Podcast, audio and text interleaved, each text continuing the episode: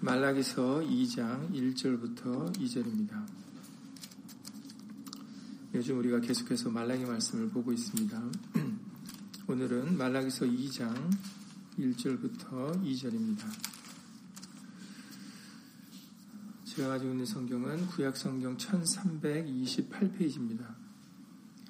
구약 성경 1328페이지 말라기서 2장 1절 2절입니다.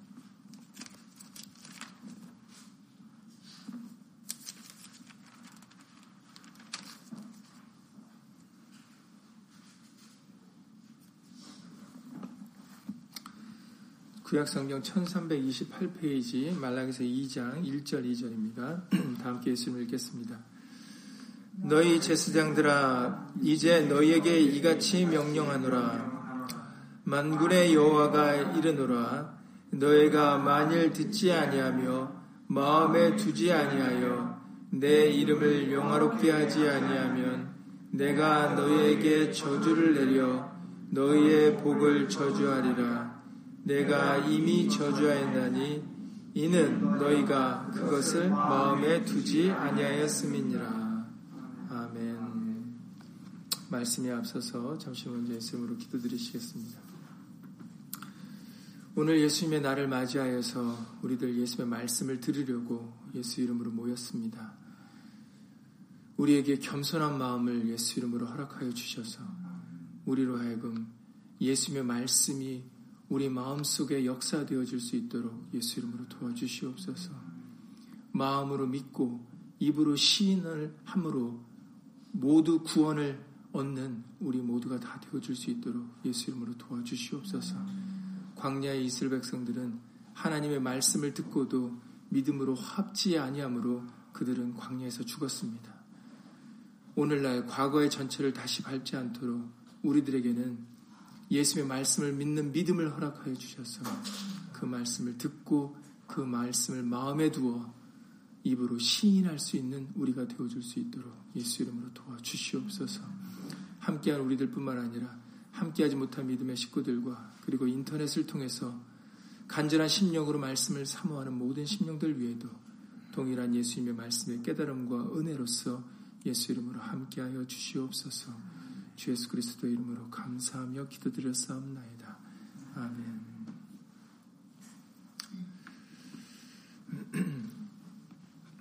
오늘 읽으신 대로 어, 하나님께서는 말라기 선지자를 통해서 어, 당시 제사장들에게 명령을 하고 계십니다. 명령이라고 하셨으니까 명령은 위에 있는 사람이 아래에 있는 사람에게 하는 거죠. 어, 여러분들이 군대를 생각해 보시면은 어, 군대에서 가장 큰 죄 중에 하나로 치는 것 중에 하나가 바로 상관의 명령에 불복종하는 겁니다. 그래서 그것은 굉장히 큰 죄죠. 어, 명령은 위에서 아래로 주어지는 것이기 때문에 아랫사람은 낮은 사람은 당연히 그 위에 있는 사람의 명령을 따라야 되는 것이 이 세상에서의 법을 가지고 있는 제대로 그 사회가 구성되고 잘 움직이기 위해서는 그러한 관계가 잘 성립이 되어야 또 이 많은 사람들이 어, 또 이 좁은 공간에서 어, 잘살 수 있게 되어지는 것 같습니다. 영적으로도 마찬가지입니다. 하나님은 우리의 주인이시죠. 우리의 주제십니다. 그리고 우리는 피조물들입니다. 우리는 지어진 사람들이죠. 그러니까는 우리가 하나님한테 명령을 하는 게 아니라 하나님이 우리에게 명령하시고 우리는 그 말씀을 들어야 되는 관계입니다. 이 관계가 우리에게 올바르게 성립되어야 육신의 생활과 마찬가지로 영적으로도 아무런 문제가 없이 하나님의 은혜 속에서 우리가 평강으로 잘 살 수 있게 되어질 것입니다. 그런데 이것을 이 관계를 생각지 않고 오히려 내가 주인인 것처럼 내가 명령하는 사람인 것처럼 그렇게 생각하고 살아간 사람들이 있으면 이제 그것이 영적으로 문제가 되어지는 거죠. 바로 말라기 선지자가 활동했을 때 당시에 제사장들이 그러하였습니다.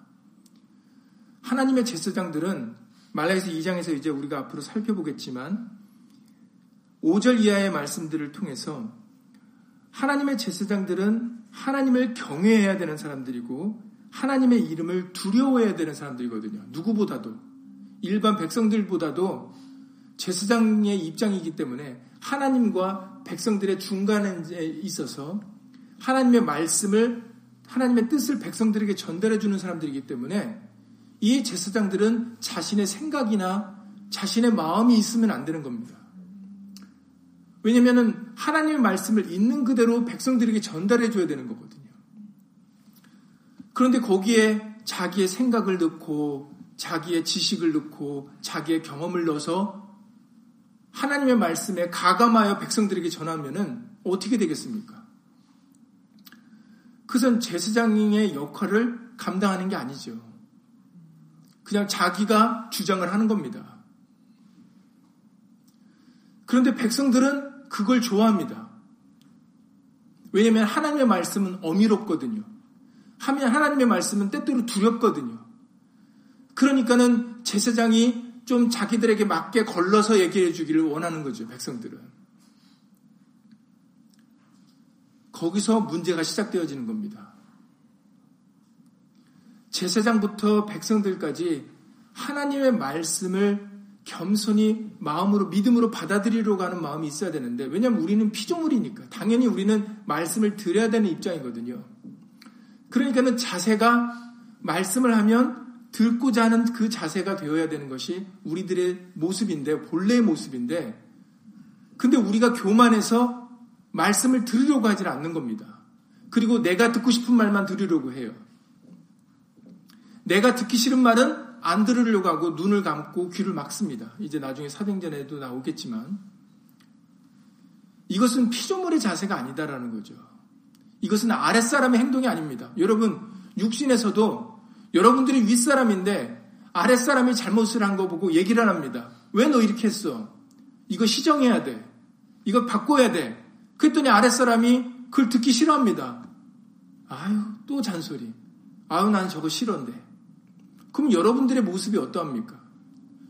여러분들은 다 생각이 있어서 이렇게 하는 게 좋아서 얘기를 해주는 건데, 아랫사람이 그걸 곡해서 그것은 잔소리로 그리고 그것을 갖다가 자기를 미워하고 싫어해서 하는 얘기인 줄 알고 듣기 싫어해서 그것을 따르지 않으면 육신의 사회 속에서도 그것이 여러분들 제대로 돌아가는 조직입니까? 사회입니까? 아랫사람은 아 앞서 경험 있는 사람들이 먼저 직장 생활을 하고 먼저 이것을 경험해 본 인생을 경험해 본 사람들의 얘기가 왜 저렇게 얘기를 할까를 생각을 해보고 들어보고 그러고 나서 혹시라도 의문이 있거나 하면은 질문을 해서 같이 그 방향으로 나갈 수 있는 방향을 어떤 것이 좋은지를 찾아가야 되는 건 아니겠습니까? 그래야 이 육신의 사회 속에서도 그것이 문제와 분쟁이 일어나지 않고 제대로 돌아가는 그런 조직과 사회가 될 수 있는 것입니다. 영적으로도 마찬가지입니다. 말씀을 하시면 왜 저렇게 말씀하실까를 생각을 해보고 그리고 정말 무엇이 우리에게 유익인가 그것을 우리가 분별해서 그 말씀을 따라야 하는 것이 옳지 않겠습니까? 그런데 우리는 뭐가 좀 다르다고, 교단과 교파가 다르다고, 아니면은 직분이 다르다고, 여러 가지 이유가 다르다고 자기가 생각하는 것과 달라서 우리는 아예 그 말씀을 드리려고 하지 않는 그런 모습을 가질 때가 너무나도 많이 있습니다. 그것은 성경에서 하나님께서 말씀하시는 피조물의 자세가 아닙니다. 겸손한 사람의 모습이 아니죠.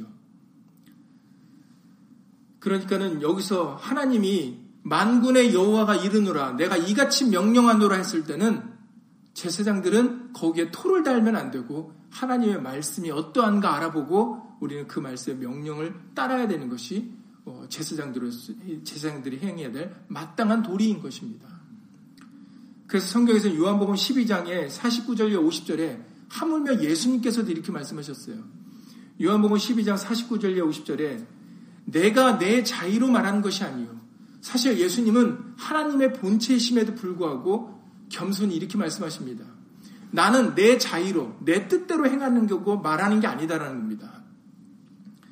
나를 보내신 아버지께서 나의 말할 것과 이룰 것을 친히 명령하여 주셨으니 나는 그의 명령이 영생인 줄 아노라 라고 예수님이 말씀하셨어요.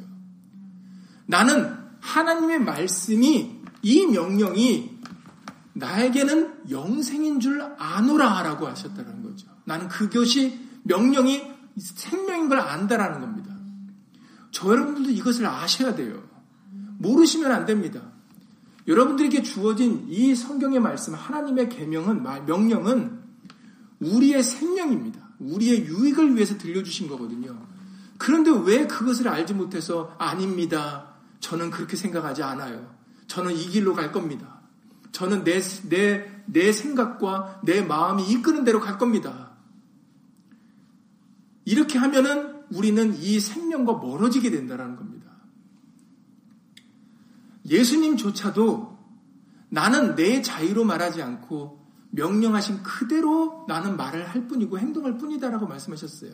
그 이유는 바로 하나님의 명령이 영생이니까, 생명이니까.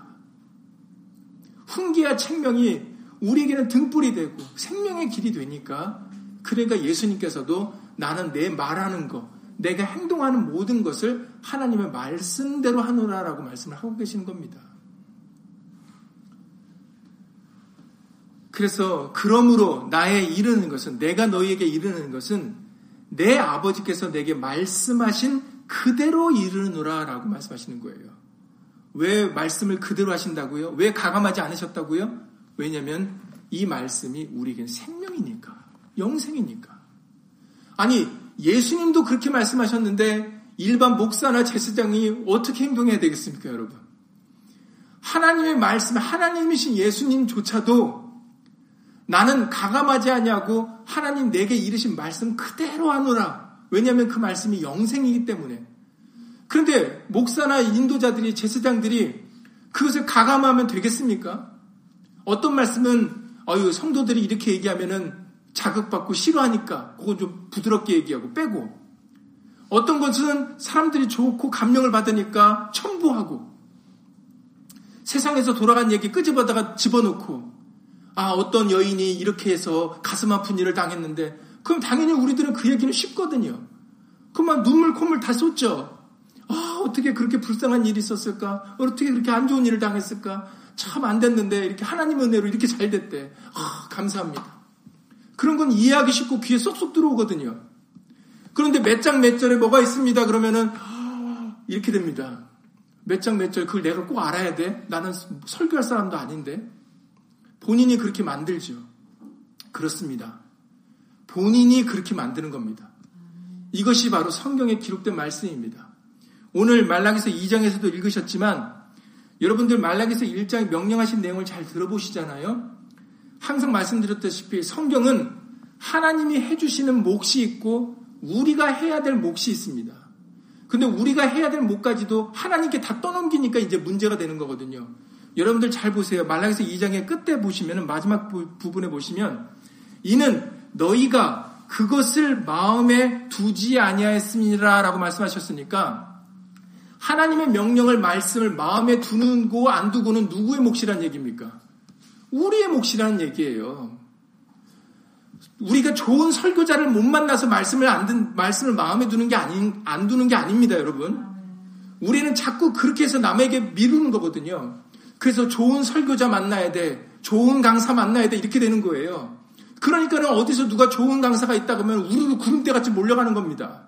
왜냐하면 그게 뭘 인정하는 거냐면 나는 하고 싶은데 좋은 사람을 못 만나서 내가 못하는 거라고 핑계를 대는 겁니다. 그게.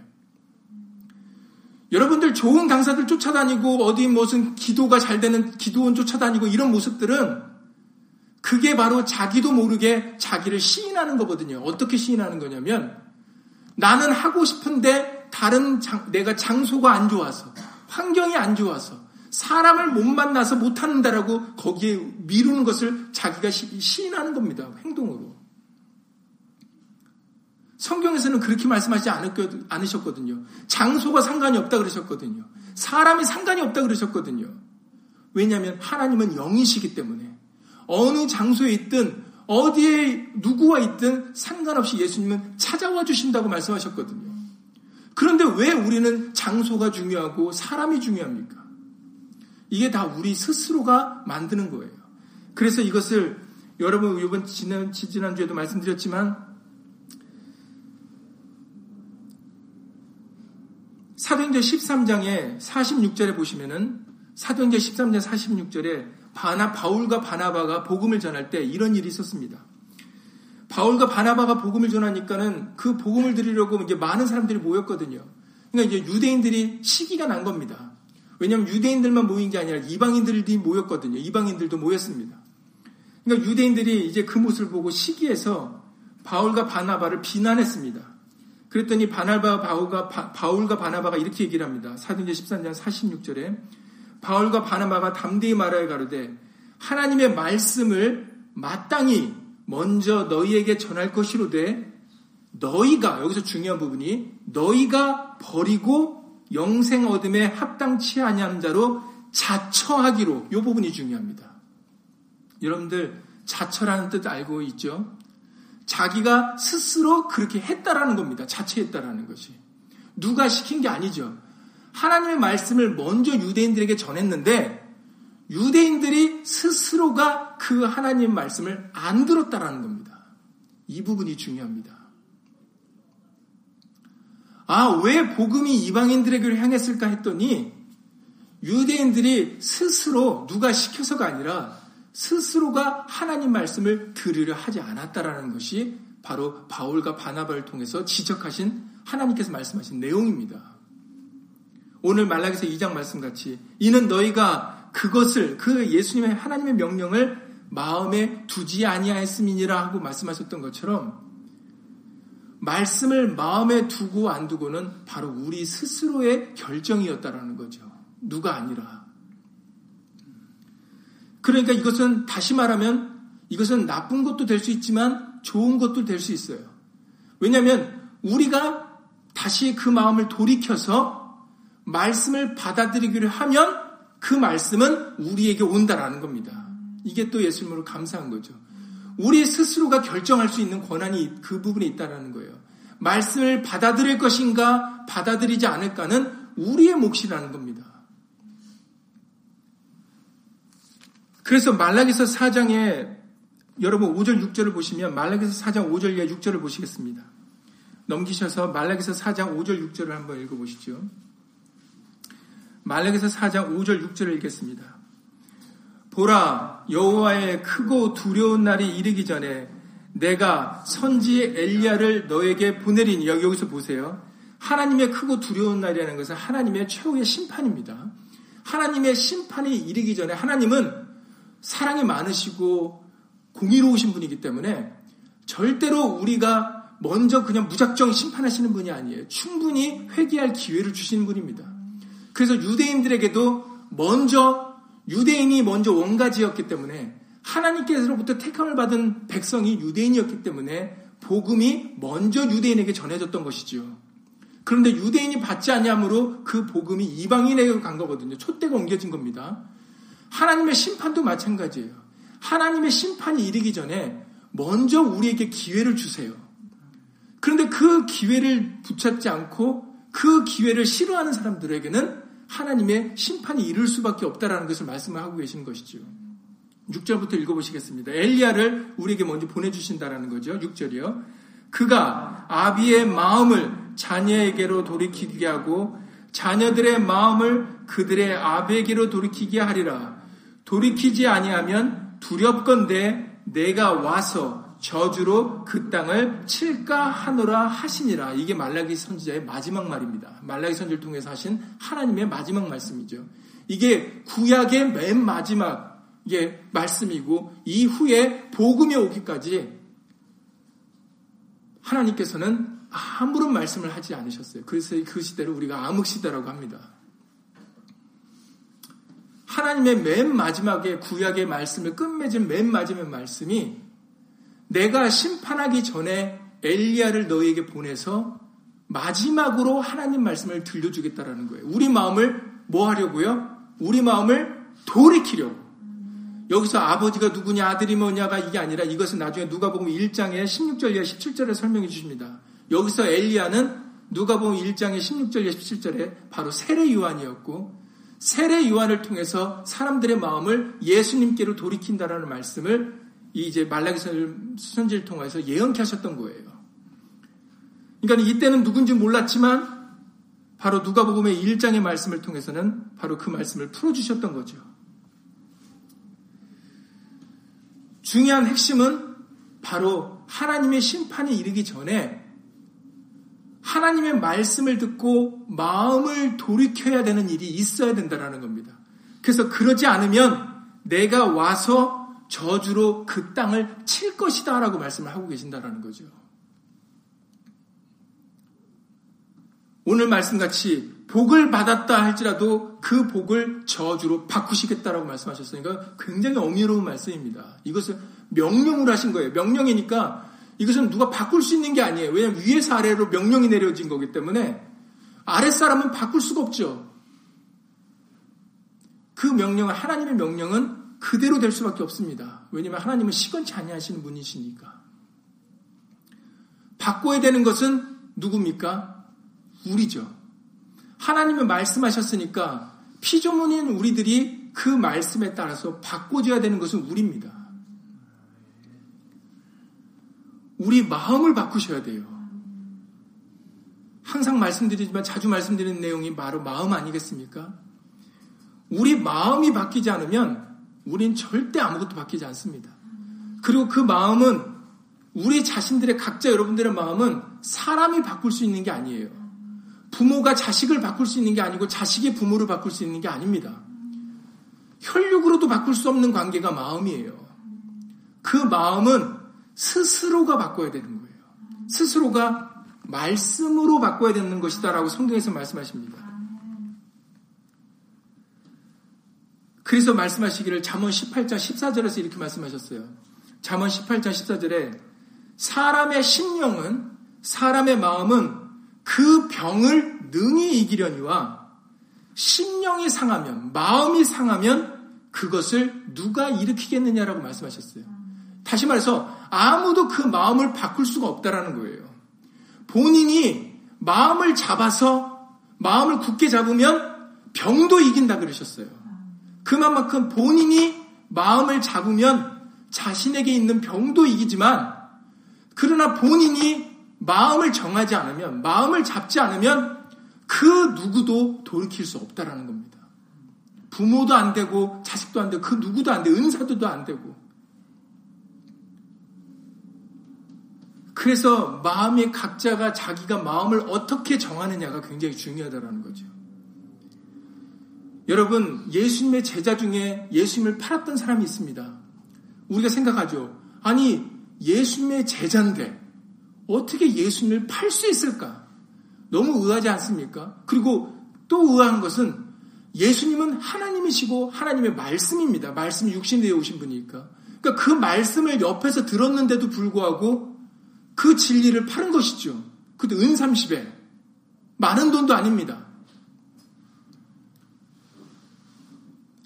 그러면, 아니, 어떻게 이 놀라운 일이 있었을까? 궁금하지 않습니까? 아니, 어떻게 가론유다가 예수님을 팔 수 있었을까? 그것도 그 적은 돈으로. 그렇다고 돈에, 나중에 그 가론유다가 행한 거 보면은 무슨 돈에 욕심이 꼭, 물론 당시에는 욕심이 있었지만, 그러나 나중에는 돈을 주고 스스로 목숨을 끊지 않습니까? 그러면 나중에 행한 걸 보면은 후회는 한 거는 분명한 것 같아요. 그렇잖아요? 왜냐면 돈을 다시 돌려주고 자기는 가서 목, 스스로 목숨을 끊었으니까. 그러면 도대체 뭐가, 도대체 뭐가 가론유다의 마음을 움직여가지고 가론유다가 그 기간에 예수님을 팔았을까? 바로 성경의 요한복음 13장 2절에서 그 답을 주시죠. 요한복음 13장 2절에 마귀가 벌써 시몬의 아들 가론 유다의 마음에 예수를 팔려는 생각을 넣었다라고 기록되어 있어요. 여러분, 이게 마귀의 역할입니다. 여러분들 마귀 공포 영화 보고 그냥 귀신이 퍽퍽 튀어나온 거 보고 놀라지 마세요. 그것은 사람이 만들어낸 영화입니다. 정말 무서운 마귀의 역사는 귀신 역사는 그냥 어두운 밤중에 공동묘지에서 퍽퍽 튀어나온 귀신이 아니에요. 그것은 사람들이 우리 마음에 공포감을 조성하려고 만든 것이고 정말 두렵고 정말 무서운 마귀는 우리를 말씀 밖으로 꿰어내는 겁니다. 하, 아담과 하와를 꿰어냈던 것처럼 생명에서 우리를 벗어나게 하는 그 마귀 온 천하를 꿰는 자라고 계시록에서 말씀하셨어요. 그 귀신 그 마귀가 우리에게는 무서운 거지. 그냥 갑자기 무슨 머리 풀고 나타나고 피 묻히고 나타나고 푸식 나타나고 우리를 놀래키는 귀신이 무서운 귀신이 아닙니다. 그것은 사람들이 만들어낸 거예요. 보세요. 마귀의 역할은 우리 곁에서 우리의 마음을 꿰는 겁니다. 말씀 밖으로. 가론 유다가 바로 그 생각과 마음을 마귀에게 빼앗겼다라고 기록되어 있어요. 그러니까 자기가 그 마음을 빼앗기면요. 자기가 뭘 하는지 모르는 겁니다. 그러니까 행동, 몸이 따라가게 되는 거예요. 그래서 우리에게 마음이 중요하다라는 겁니다. 그래서 잠언 4장 23절의 말씀을 통하여 잠언 4장 23절에 무릇 지킬 만한 것이 많이 있지만 우리가 지켜야 될 것이 많이 있지만 가장 먼저 지켜야 될 것, 가장 중요하게 지켜야 될 것은 우리 마음이다 그러시는 거예요. 그래서 마음을 지키는 자가 차라리 성을 빼앗는 자보다도 낫다 그러셨어요. 힘이 있어서 성을 빼앗는 자보다도 내 마음 하나 지키는 게 오히려 그 용사보다도 낫다라고 말씀을 하고 계시는 겁니다. 사람의 심령은 그 병을 능히 이기려니와 심령이 상하면 그것을 누가 일으키겠느냐? 아무도 바꿀 수가 없다라는 거예요. 그래서 그 마음은 우리 스스로가 마음을 먹으셔야 된다는 건데, 그런데 성경에서는 이 마음을 뭘로 먹으라고요? 가론유다 같이 마귀가 주는 생각으로 마음을 먹으면 안 되죠. 그러면 완전히 엉뚱한 행동을 하게 되는 겁니다.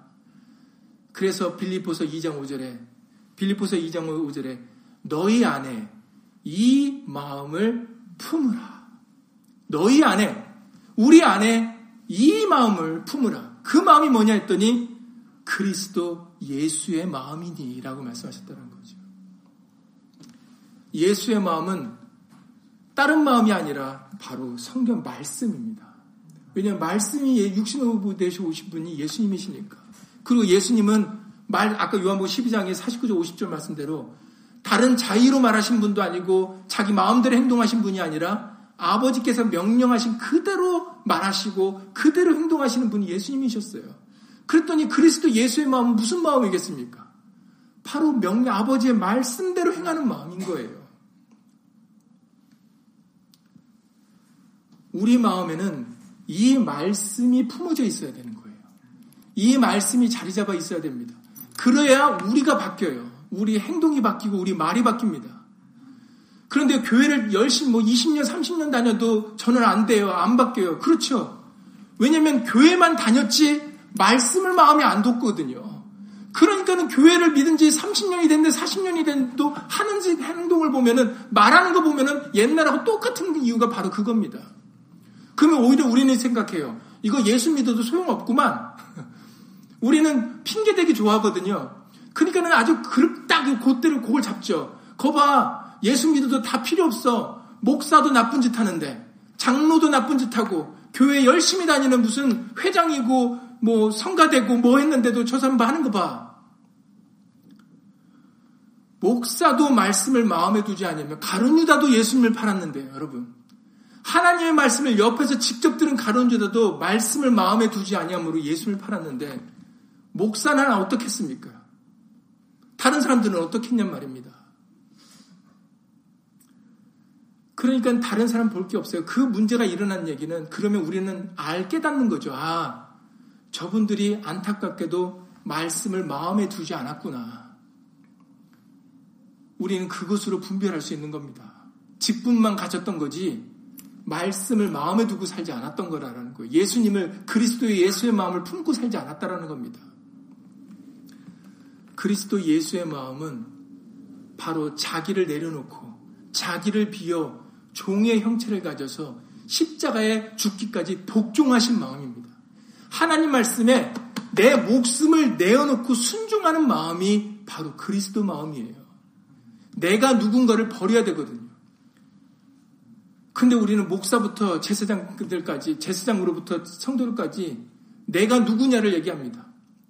목사님 얘기할 때 어느 신학을 하시고, 어디에서 목회를 하시고, 어떤 일을 하셨고, 줄줄줄줄 먼저 얘기를 하죠. 우리가 우리 일반 성도들 얘기할 때 나는 모태 신앙이고 언제 누구한테 세례를 받아서 어느 교회 출신이고 어느 교파 소속이고 여러분 예수님을 믿는데 그것들이 필요합니까? 그 말들이 정말 우리에게 필요합니까? 그게 왜 필요해서 그런 얘기를 합니까? 그거 다 사람에게 인정받으려고 하는 거 아닙니까? 나는 이런 사람이니까 너 내 말 들어. 이런 사람이니까 날 존경해줘. 날 아주 알아줘. 그런 거 아닙니까? 우리가 알고 믿어야 되는 것은 예수님이지 왜 그 사람에 대해서 알아야 됩니까? 내가 왜 그 사람에 대해서 관심을 가져야 됩니까? 세상에서 하는 그 모든 잘못된 것들이 교회 안에 고스란히 들어와서 그래서 그 말씀을 마음에 두지 않으니까 지금 오늘날 말라기 선지자를 통해서 다시 한번 우리에게 경고하시는 겁니다. 어떻게 하시기 때문에? 사랑하시기 때문에. 우리 하나님은 오늘 말라기 사상에서 보셨던 것처럼 심판하시기 전에 먼저 우리에게 피할 길을 알려주시는 분입니다. 그 말씀을 듣고 피하고 안 피고는 이제 저 여러분들의 몫인 거죠. 하나님은 충분하게 우리에게 기회를 주시고 베드로를 통해서 들려줬던 것처럼 오래 참아 주십니다. 이제는 우리가 그 사랑을 깨달아서 우리 마음이 바뀔 수 있도록 말씀을 들으셔야 돼요. 읽어야 되고 말씀을 들으셔야 되는 겁니다. 다른 얘기를 들으면 안 바뀌어요. 왜냐하면 사람의 말은 그걸 말하는 그 사람도 불완전하거든요. 제가 지금 말하는 저도 불완전한 죄, 불완전한 사람이고 저도 죄인입니다. 저도 그러기 때문에 저도 예수님 말씀 들어야 되고 여러분도 예수님 말씀 들어야 되는 거예요. 왜냐하면 예수님의 말씀만이 완전하시니까. 전하고 나서 저도 말씀을 마음에 두지 않고 그 말씀을 따르지 않으면 저도 심판을 받는 거예요. 목사니까 1순위로 구원받는 게 아닙니다.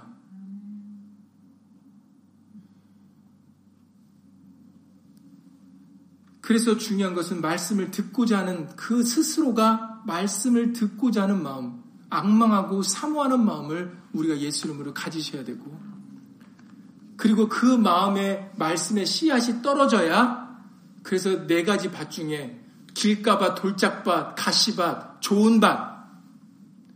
좋은 땅이라는 것은 착하고 좋은 마음으로 말씀을 듣고, 착하고 좋은 마음으로 말씀을 듣고, 사모하여 말씀을 듣고, 지키어 인내로 결실하는 자니라. 그래야 말씀이 열매가 맺히니까는 열매가 맺힌다는 것은 행동과 말이 바뀌게 된다는 거예요. 근데 말씀은 듣는데 그 말씀에 토를 달거나 아닙니다. 아니라 아니에요. 저는 그냥 내가 살던 대로 살을래요. 저는 여태까지 이렇게 살았거든요. 저는 저는 여태까지 이렇게 배웠거든요. 그러니까 저는 이렇게 할래요. 하면은 바뀌질 않는 겁니다. 그러면 뭐 뭐라고 하겠어요? 그렇게 하라고 그러죠. 본인이 그렇게 하겠다는데. 자처하는데. 그래서 항상 우리는 베레아 사람들 같이 사도행전에 나오는 항상 말씀이 어떠한가 하여 그 말씀의 귀를 기울여 보고 내가 하는 말과 행동이 정말 말씀에 있는가를 보고 우리가 따라야 그래야 우리가 예수 이름으로 은혜 받고 축복 받고 예수님의 평강 가운데 살아갈 수 있는 것입니다. 잠언 3장 5절에서 말씀하시기를 잠언 3장 5절에 너는 마음을 다하여 여호와를 의뢰하고 네 명철을 의지하지 말라라고 말씀하셨어요. 잠언 3장 5절에 너는 마음을 다해서 하나님 말씀을 의뢰하고 의지하고 신뢰하고 너의 명철을 너의 지혜를 의지하지 말라라고 말씀하십니다. 오늘 묵도에도 주신 말씀이지만 마태복음 22장 35절 이하 38절에서 마태복음 22장 35절 이하 38절에 한 율법사가 예수님을 시험하려고 율법사니까 얼마나 율법을 잘 알겠습니까?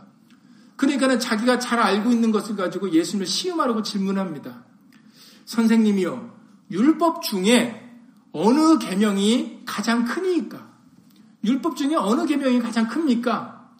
자기가 진짜 궁금해서 예수님을 묻는 게 아니고 자기는 율법사니까 율법을 잘 안다고 생각하는 겁니다, 본인이. 그러니까 그 율법을 사실은 율법을 누가 말씀하셨습니까? 하나님 아니지, 하나님이잖아요. 예수님입니다. 그러니까는 그 율법사가 그 자기가 공부한 그 율법을 말씀하신 분에게 시험을 하는 거죠. 그러니까 이렇게 자기가 마음으로 그렇게 꽉 차잖아요. 그러면 가룟유다 같이 자기가 하는 자기가 말하고 행동하는 게 뭘 하는 건지 도대체 모르는 겁니다. 아니 율법사면 자기 앞에 앉아 계신 분이 자기하고 같이 말씀하신 분이 하나님인 걸 대번에 알아봐야 되는 거 아닙니까? 왜냐하면 모세 율법은 예수님을 증거했으니까. 그런데 율법사가 하나님에게 받은 하나님이 모세에게 주신 그 율법을 공부하는 율법사가 그 율법이 증거하는 예수님을 알아보지도 못하면서 지금 예수님을 시험하려고 하는 겁니다. 율법 중에서 어느 계명이 가장 큽니까? 예수님께서 말씀하십니다. 네 마음을 다하고 목숨을 다하고 뜻을 다하여 주 너의 하나님을 사랑하라 하였으니 하셨으니 이것이 크고 첫째 되는 계명이다라고 말씀하셨어요. 우리 마음과 뜻과 목숨을 다하여 하나님을 사랑하는 것. 그것은 바로 말씀을 사랑하는 것입니다. 우리 하나님이 말씀이시니까. 모든 것을 다하여 말씀을 사랑하면 그 말씀이 우리에게 깨달음을 주시고 우리에게 생명을 주십니다. 그런데 율법사는 율법은 공부하였지만 율법을 자기의 자랑으로 삼으려고만 했지 그 율법을 정말 사랑하지 않았다라는 거예요. 예수의 말씀은. 그리고 이웃도 사랑하지 않았다라는 겁니다. 그러니까 율법사가 또 묻죠. 누가 내 이웃입니까? 아, 율법을 그렇게 잘 알면은 누가 이웃인지도 모릅니까? 그러니까 이 율법사는 율법은 잘잘잘잘 외우면서 정말 중요한 그 말씀하신 뜻을 몰랐던 거예요. 그러니까 예수님도 못 알아보고 내 이웃이 누군지도 몰랐던 겁니다.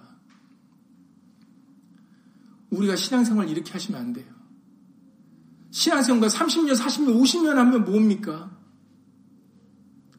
제대로 말씀을 알지 않고 마음을 말씀을 마음에 두지 않으면 그 오랜 기간은 그냥 시간만 간 거지 소용이 없는 겁니다.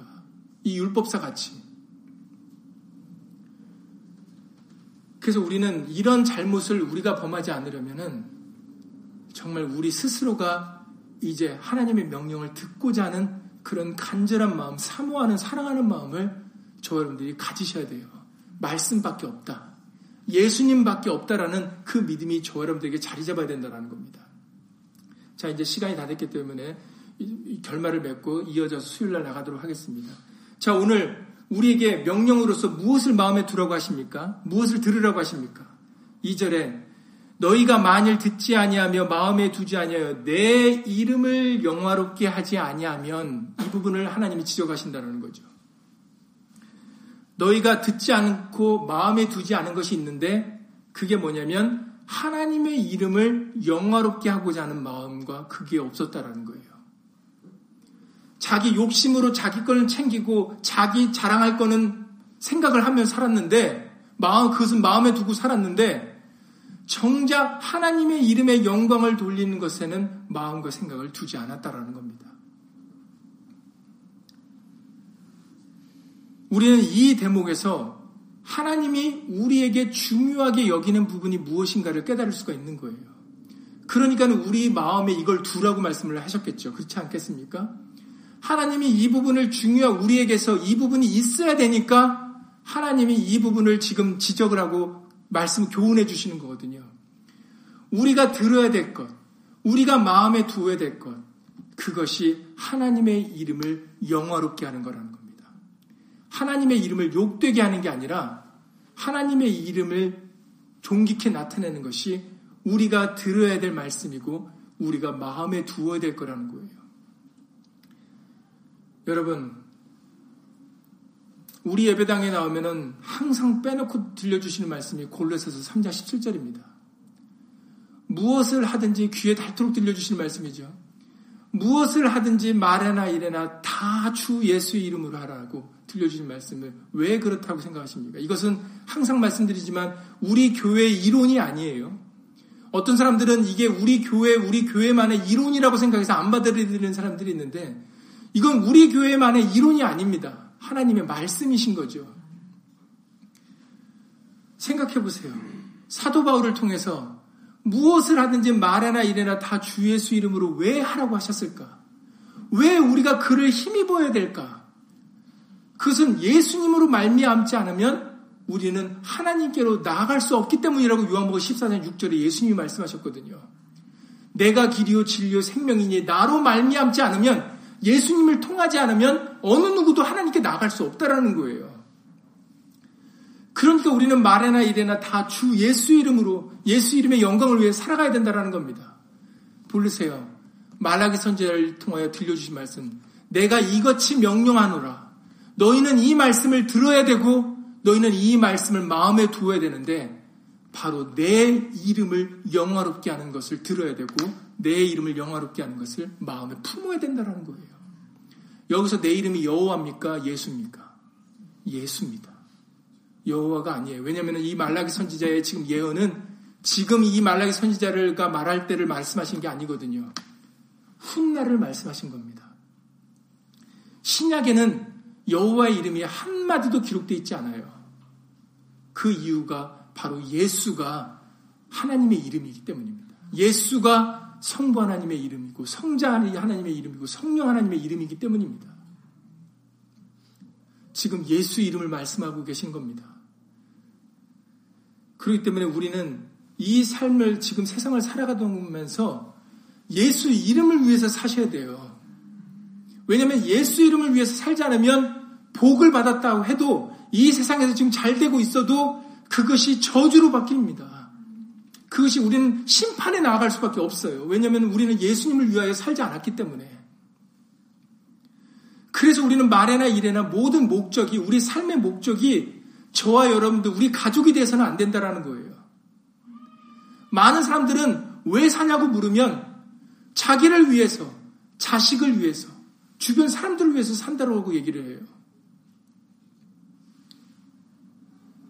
그러면 사망입니다. 그러면 희망이 없어요. 그러면 생명이 없습니다. 저와 여러분들의 삶의 목적이 예수님이 되셔야 돼요. 왜냐하면 예수님이 우리에게를 살려주시는 분이니까. 예수님이 우리에게 복을 주시는 분이시고, 예수님이 우리에게 평강을 주시는 분이시기 때문에. 예수님이 우리를 만드셨기 때문입니다. 그러니 우리는 만들어진 사람으로서 우리를 만드신 분을 위하여 살아야 그것이 저와 여러분들이 잘 되는 길이에요. 근데 만드신 분의 명령을 어기고 만드신 분을 생각지 않고 만들어진 주제에 자기가 자기 마음대로 살면은 그 만들어진 사람의 입장에서 우리는 어떤 모습이겠습니까, 여러분? 그게 합당한 모습이겠습니까? 그렇지 않습니다. 우리의 주인은 우리를 위하여 자신의 목숨을 내어놓으신 분이고 우리를 위하여 천국을 예비해 두신 분이에요. 그곳에는 눈물도 없고 아픔도 없고 고통도 없고 정말 영원한 생명과 평안이 있는 곳이라고 말씀하셨어요. 쉼이 있는 곳이다라고 말씀하셨습니다. 우리 예수님은 저와 여러분들을 위하여 천국을 예비해 두셨어요. 그러니 우리가 그 천국을 가기 위해서는 나를 위해 살아갈 게 아니라 바로 나를 위하여 그것을 예비해 두신 나를 사랑하사 자기 목숨을 버리신 하나님의 아들을 믿는 믿음으로 살아가야 된다는 겁니다. 예수 이름의 영광을 위하여 살아가야 되는 것이 마땅한 겁니다. 그런 사람들이 결국은 생명록에 이름이 기록되어서 결국에는 외양간에 나온 송아지 같이 기뻐 뛰는 축복을 받는 사람들이 될 것입니다. 이제 마지막 말씀이 됐기 때문에 말라기 3장 말씀을 읽겠습니다. 말라기 3장 16절 말씀이죠. 이, 이 말씀은 계속 앞으로도 반복될 것입니다. 말라기서 3장 16절을 읽겠습니다. 그때 여호와를 경외하는 자들이 피차에 말함에 여호와께서 그것을 분명히 들으시고 여호와를 경외하는 자와 그 이름을 존중히 생각하는 자를 위하여 여호와 앞에 있는 기념책에 기록하셨느니라. 예, 이것이 하나님의 말씀이세요. 우리의 이름이 생명록에 기록되려면 그 생명록에 기록된 계시록의 말씀에 보면 생명록에 기록된 사람만 천국에 갈 수 있거든요. 그 생명록에 우리 이름이 기록되려면 우리가 그 이름을 존중히 생각해야 된다는 거예요. 그러니까 여기서 우리가 참고 견뎌야 되는 것은 내가 하고 싶은 것도 하지 말아야 되는 것은 아, 내가 예수 이름 욕되게 할까봐 예수 이름을 더럽힐까봐 내가 이거 하지 말아야지. 내가 참아야지. 우리 스스로 이 마음을 품어야 된다는 겁니다. 그동안에는 예수님이 없을 때는 내가 하고 싶은 거 했고, 내가 말하고 싶은 거다 내뱉었습니다. 근데 예수님을 알고 난 다음부터는 예수님 때문에 예수 이름으로 참고 견뎌야 된다는 거죠. 왜냐하면 예수 이름을 우리가 욕되게 해드리면 안 되니까. 그렇게 존중히 생각하는 사람들을, 그 말씀을 듣는 사람들은 하나님도 분명히 들어주시겠다라고 지금 16절에 말씀하시는 거예요.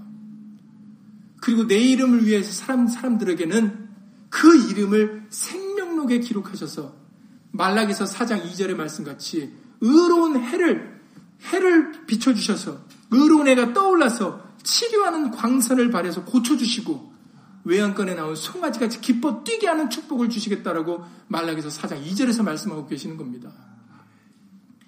이 모든 축복은 내 이름을 경외하는 너희입니다. 내 이름을 경외하는 너희. 그냥 예수 믿는 모두가 아니에요. 예수 이름을 두려워할 줄 알고 예수 이름 때문에 참고 견딜 줄 아는 그 사람들. 예수 이름 때문에 욕심을 부리지 않는 사람들.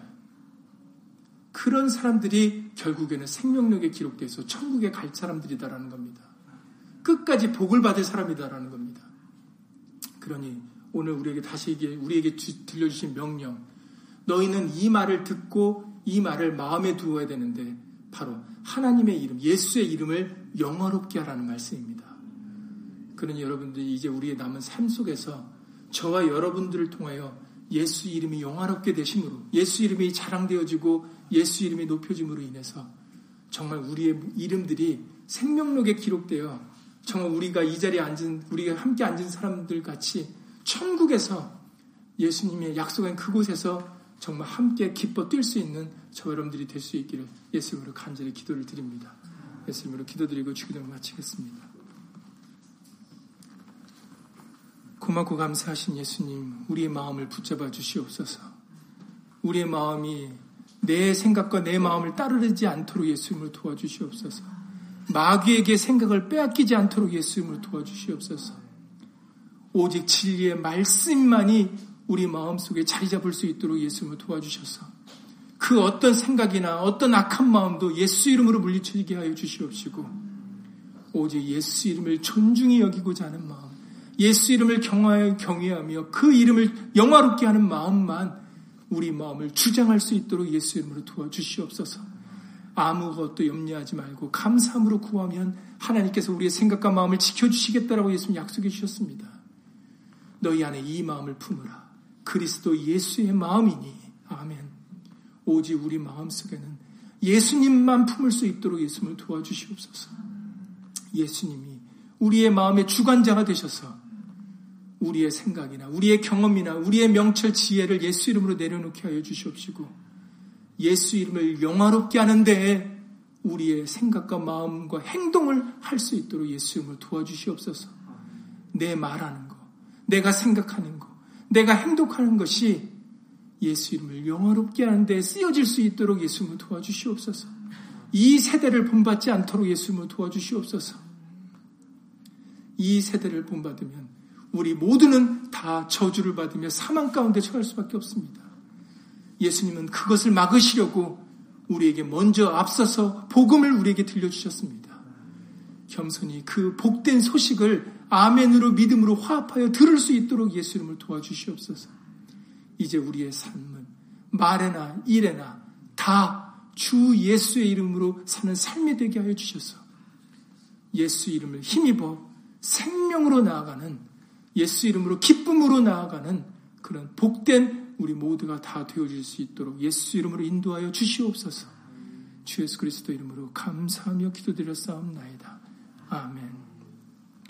하늘에 계신 우리 아버지여, 이름이 거룩히 여김을 받으시오며, 나라의 마옵시며, 뜻이 하늘에서 이룬 것 같이 땅에서도 이루어지이다. 오늘날 우리에게 일용할 양식을 주옵시고, 우리가 우리에게 죄 지은 자를 사여 준 것 같이 우리 죄를 사여 주옵시고 우리를 시험에 들게 하지 마옵시고 다만 악에서 구하옵소서. 나라와 권세와 영광이 아버지께 영원히 쌓옵나이다. 아멘.